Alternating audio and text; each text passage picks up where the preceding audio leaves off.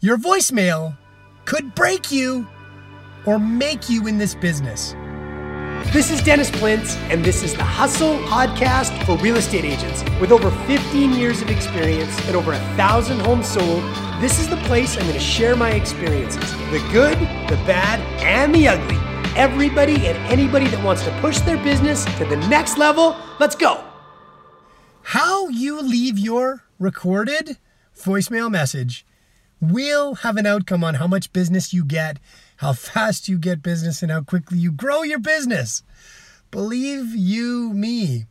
In this episode, I'm going to talk about the importance of how we engage clients and what you should leave on your voicemail. It seems like such a simple, fundamental piece, except when it's not. You know, the reality of why any of us would do business with somebody largely depends on two things. One is how well do we know them or are they trustworthy? That's usually where referral business kicks in. They say, and we believe, that everybody wants to do business with a friend.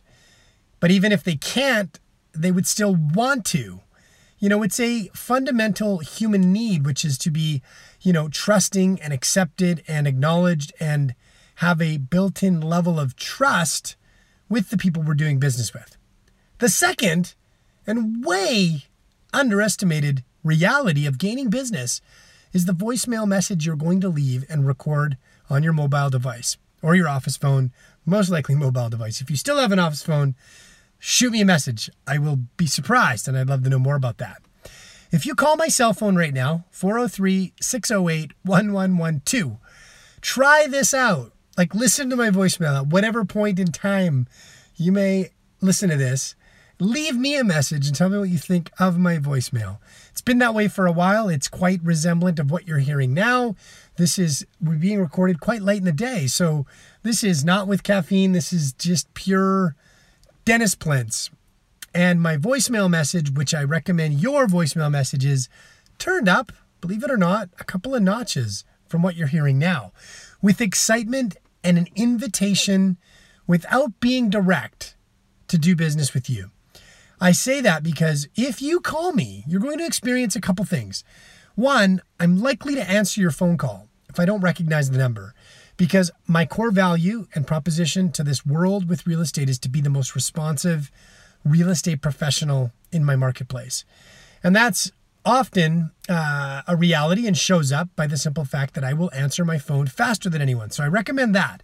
But if I miss your call, for some strange reason, whether I'm doing something or working out or wherever I, I might be, the voicemail you're going to get, I hope, expresses pure excitement to do business with you. And I recommend that's what your voicemail message needs to do with whoever it is that's calling you. It needs to overwhelm them with a sense of excitement and enthusiasm, and above all else, appreciation. If your voicemail message is high energy and important, I think to note, professional, with contact number, leave a detailed message, and I prefer, if possible, a text message if you can't get a hold of me, just to make sure that I am able to live into my responsive piece, but it gives people a very important first impression and call to action, which is call me or text message me. Don't underestimate the importance of your voicemail and how it will make you or break you in this business. And a couple of considerations on what not to have on your voicemail. Do not have a message that says, I'm either with clients or in a meeting. Please leave a detailed message.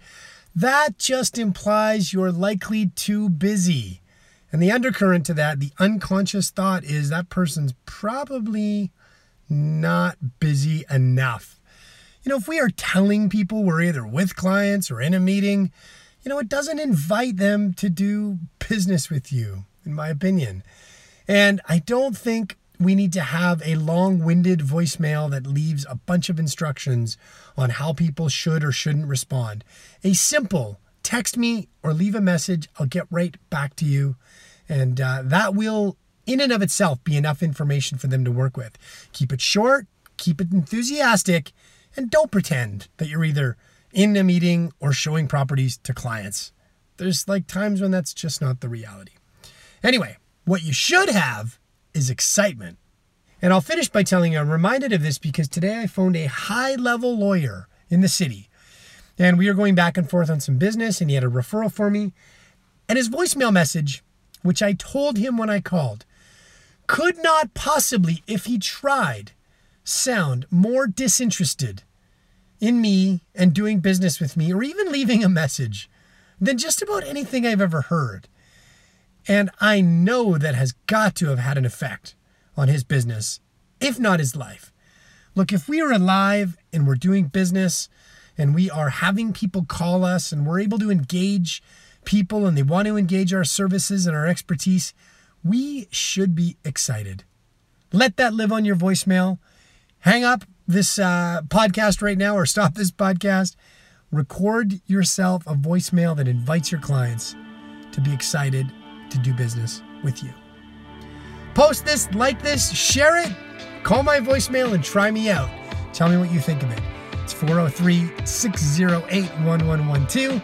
It's Dennis at Plintz.com. If I can help you in any way, professionally, with your real estate business, to make it the best business ever, I will.